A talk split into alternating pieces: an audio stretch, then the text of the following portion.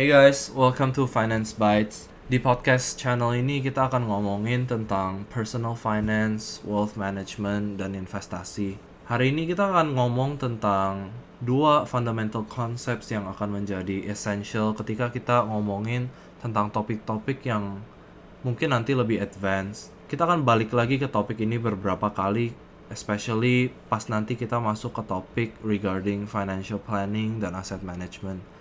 Jadi kalau kalian yang tertarik dengan investasi, kalian mungkin yang mikir-mikir mau mulai atau kalian yang bahkan udah mulai and you're interested into learning more about wealth management or you're interested in having a better financial plan for your life, make sure you stay tuned, subscribe, support me by liking this episode.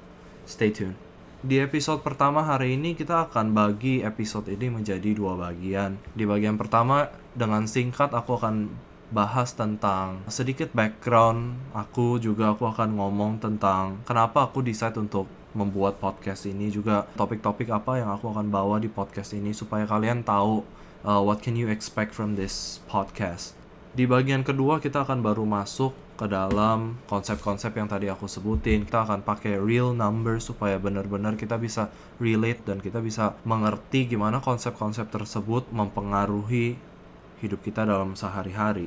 Jadi sedikit background tentang aku, came from Jakarta, uh, came to Canada around three and a half years ago for college. Aku belajar financial planning. Mungkin kalian yang tanya apa itu financial planning? Uh, in a nutshell, financial planning itu sebenarnya personal finance, and you take it to a whole new level itu sedikit berbeda dengan corporate finance. Jadi apa yang aku pelajarin di financial planning adalah semua yang related dengan cash and debt management. Jadi semua dari gimana caranya kita mengatur keuangan sehari-hari, juga asset management, uh, risk planning, this includes insurance. Aku juga belajar tentang retirement planning dan yang terakhir aku juga belajar estate planning. Jadi benar-benar kita mendalami financial planning dari cash and debt all the way sampai estate gimana kita allocate aset kita uh, ke generasi berikutnya ketika kita meninggal. Jadi obviously itu yang akan menjadi fokus dari channel ini aku akan ngomong banyak tentang wealth management juga tentang investasi. I started my own fund about one and a half years ago and have a pretty solid return especially in 2019 dan itulah yang aku pengen membagikan ke kalian yaitu pengalaman aku di dalam investasi. I will be uh, sharing with you guys topics such as uh, what are mutual funds, what are ETFs, uh, what's going on in the market right now, and my take on certain stocks that you might be interested in.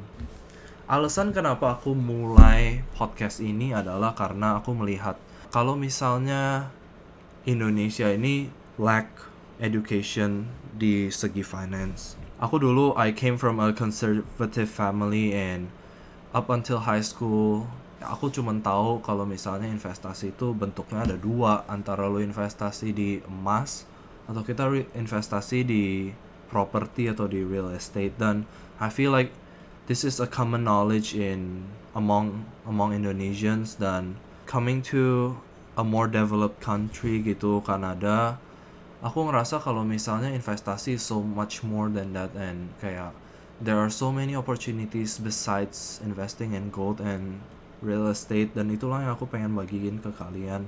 I realized that Indonesia is behind in market growth, is behind in economy and obviously behind in investing knowledge dan uh, going forward aku ngerasa banyak orang yang bisa di diberkati dan bisa find value from this podcast karena I personally believe that investing is the way to go in the future. Nah, jadi podcast ini adalah a way for me. Aku rasa aku bisa give back to the Indonesian community, give value to you guys, and I feel like ini menjadi salah satu passion aku yaitu untuk educate kalian. Apalagi not that I know kalau misalnya financial planning itu diajarin di di sekolah-sekolah di Indonesia which I feel it should gitu. Karena financial planning atau gimana caranya lu plan finances lu itu adalah hal yang salah satu hal yang terpenting. Apalagi kalau misalnya lu kuliah di luar apalagi kalau kita misalnya udah lulus kuliah dan mulai masuk dunia kerja financial planning adalah bisa dibilang salah satu hal yang paling penting. Tanpa mengerti caranya untuk manage our money well kita bisa dirugikan dengan sangat. Dan inilah uh, value yang aku pengen bring to my audience. Supaya kita semua bisa be better off financially. Kita akan langsung masuk ke dalam the core topic. The first concept we'll be talking about is the time value of money. Mungkin kalian yang udah ambil kelas ekonomi atau mungkin kalian kuliah bisnis mungkin kalian udah pernah dengar the time value of money. Tapi sering kali mendengar dan getting an A plus di kelas tersebut dan benar-benar mengerti dan actually applying what you understand in real life that's different story gitu. Jadi ketika kita ngomongin tentang the time value of money, kita nggak bisa lari dari yang namanya inflation. Inflation itu apa? Di episode ini kita akan ngomong secara general aja. Jadi inflation itu in a nutshell, inflation itu adalah bagaimana mungkin dulu 20 tahun yang lalu papa mama kalian bisa beli rumah dengan uang 100 juta tapi sekarang mau beli mobil aja nggak bisa? Inflation adalah konsep di mana your money walaupun your nominal the the nominal value of your money stays the same the real value depreciates. Inilah konsep inflation. Nah kita akan membahas sedikit statistik Indonesian's inflation dalam 10 tahun terakhir rata-ratanya adalah 4,6% per tahun. Nah, di 2000 tahun di 2018 inflation Indonesia agak sedikit membaik yaitu 3,2%. Jadi, let's use 3.2% for our calculation.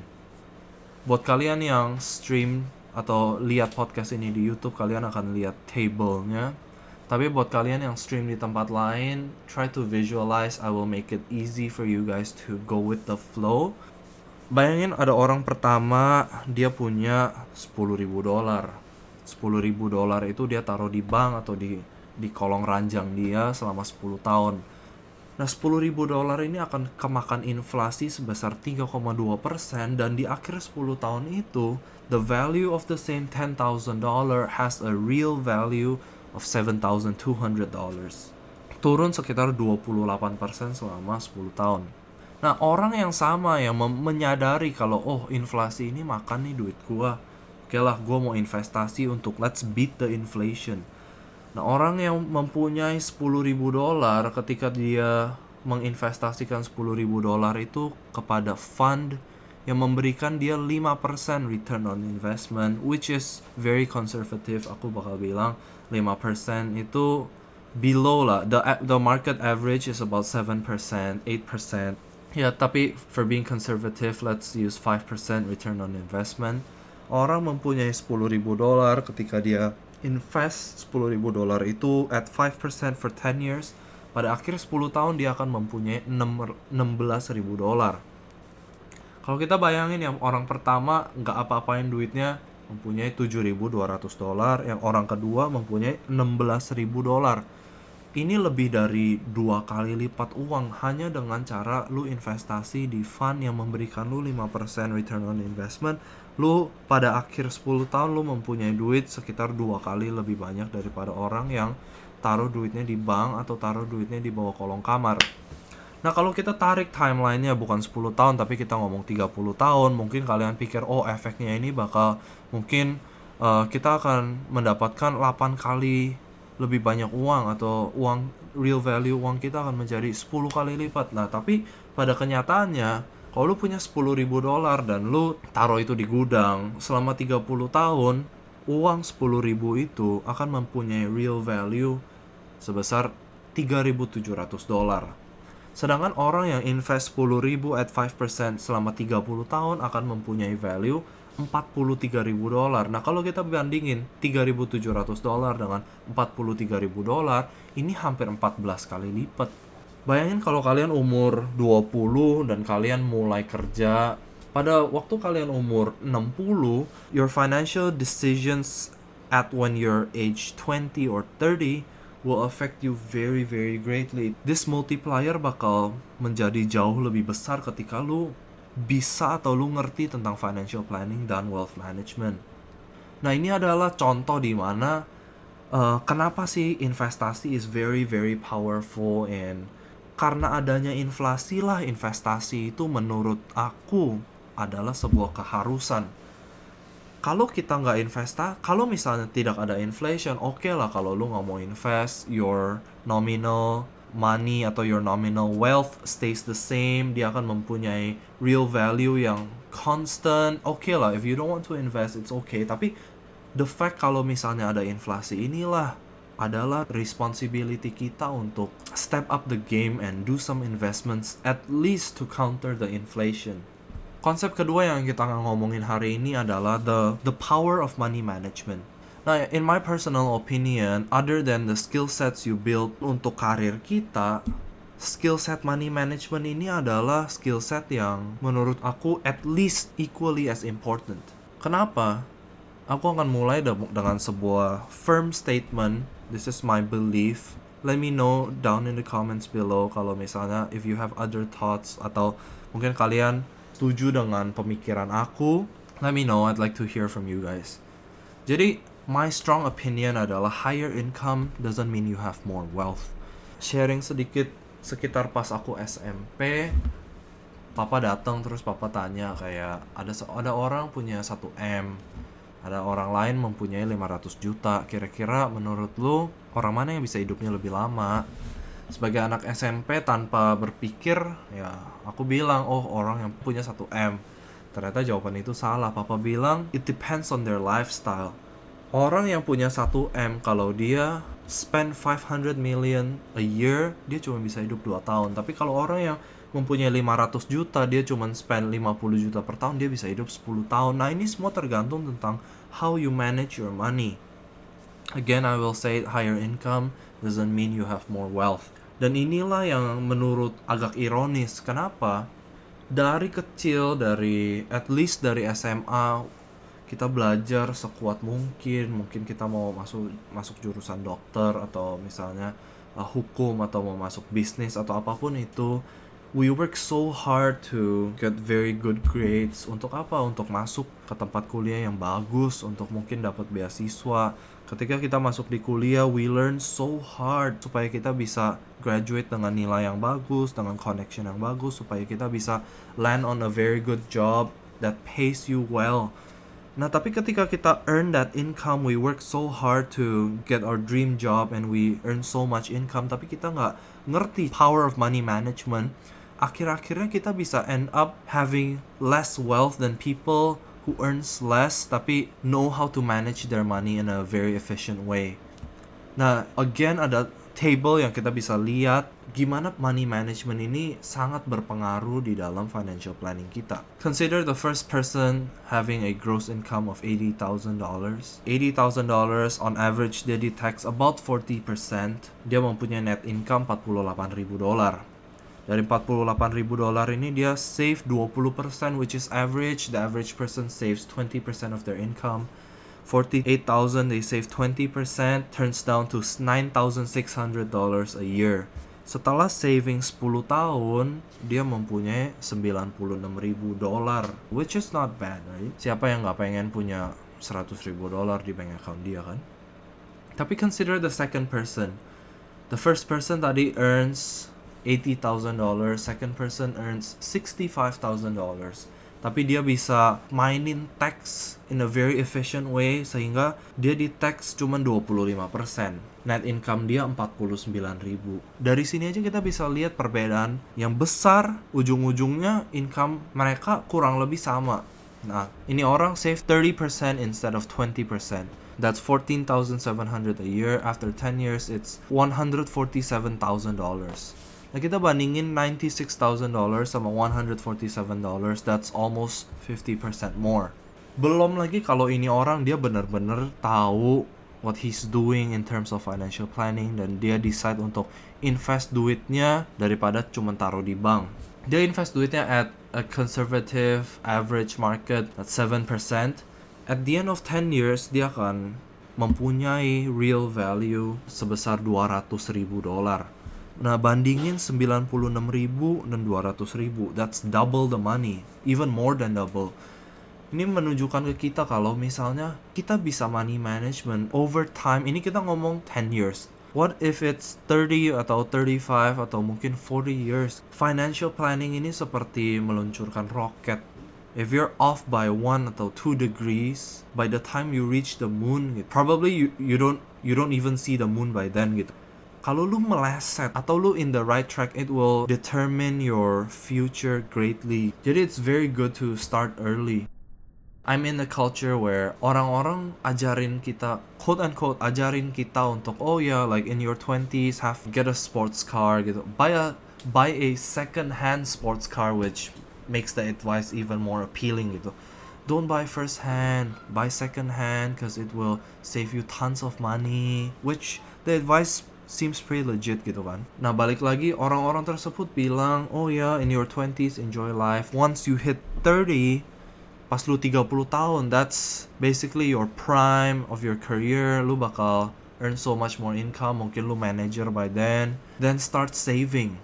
Nah, to that I say I totally don't agree on that one. Again, kayak investasi dan financial planning ini seperti meluncurkan roket semakin awal lu mulai semakin gampang ke depannya. Dan efek 5 tahun pertama dalam karir lu itu very greatly menentukan apa yang akan terjadi ketika lu umur 45 atau 50 nah makanya my encouragement and my call to action dari episode hari ini adalah Pertama, menurutku financial planning ini adalah a threefold process. Dia ada tiga proses di dalam financial planning yang membuat aku sebenarnya sangat-sangat tertarik tentang financial planning. The first call to action is start dreaming. I am a person who likes to set goals and likes to dream. Seringkali aku dream too high gitu, tapi I feel like even Walt Disney dia bilang kayak aim for the moon even if you fail you will land among the stars atau apa gitu. You can look the quote up di Google which is one one of my favorite quote walaupun aku lupa. Tapi it's never wrong to aim high especially during this whole situation this virus kayak you have so much time to think about what do you want to do what do you want to be what do you want to have in the future and just start dreaming. Visualize that dream every day which leads us to the second process dreaming doang mah. Gak guna gitu kayak if you only dream then itu namanya berhayal gitu kan kayak bermimpi dan berhayal beda karena bermimpi itu ada step nomor dua yaitu start planning ketika lu ada mimpi make realistic goals like break it down to yearly goals monthly goals even weekly goals. I i don't i personally don't make weekly goals. I make monthly and quarterly and yearly goals. And the third one which is i feel like is the most important one especially for me gitu i do dreaming no problem. I plan a lot. Tapi number three is start doing gotta start planning and if you are really passionate and if you're really determined to have that business or to have passive income by 30 years old then you gotta start doing. Having the skill set to manage your wealth is one of the most important steps that you can take right now by subscribing liking just following this podcast channel as i as i will break down so many topics and i will bring you so many value. And i promise you that if you are determined if you are consistent, if you are disciplined, with time can be in a better place financially. I promise you that because for me, financial planning and wealth management, it's all about you can have like tons of knowledge. Lu bisa jadi the smartest person in your inner circle atau whatever, tapi if you don't have the determination, if you don't have the consistency and discipline, you will not get there. Itu adalah tiga hal yang paling penting menurut aku. If you have a goal start planning and start doing and do do it consistently. So that's my episode hari ini i hope you get something from it. I know it's really foundational. It's really in the theories and not much of the applications i promise you. Uh, in the future kita akan bahas atau kita akan ada episode-episode tertentu yang benar-benar bisa kalian langsung terapin atau kalian bisa langsung mengerti up to a personal level. Aku bikin episode hari ini karena aku rasa dua konsep ini, understanding the power of investing dan juga believing the power of money management ini sangat-sangat penting karena tanpa dua ini ketika kita ngomong tentang topik-topik yang lebih berat tentang financial management atau financial planning kita akan gak akan ngerti karena sering kali apa yang ada di otak kita dan apa yang kita lakuin itu totally different kita bisa agree on things on our mind atau even when we talk with other people we can agree on certain things agree on certain financial decisions tapi when it comes to our lives kalau kita nggak benar-benar itu ujung-ujungnya percuma aja. So I hope you get something from it. Stay tuned to the channel. I will try to post every week, hopefully twice a week by the end of the month. During this whole situation, I hope you all stay safe and stay at home. Cheers.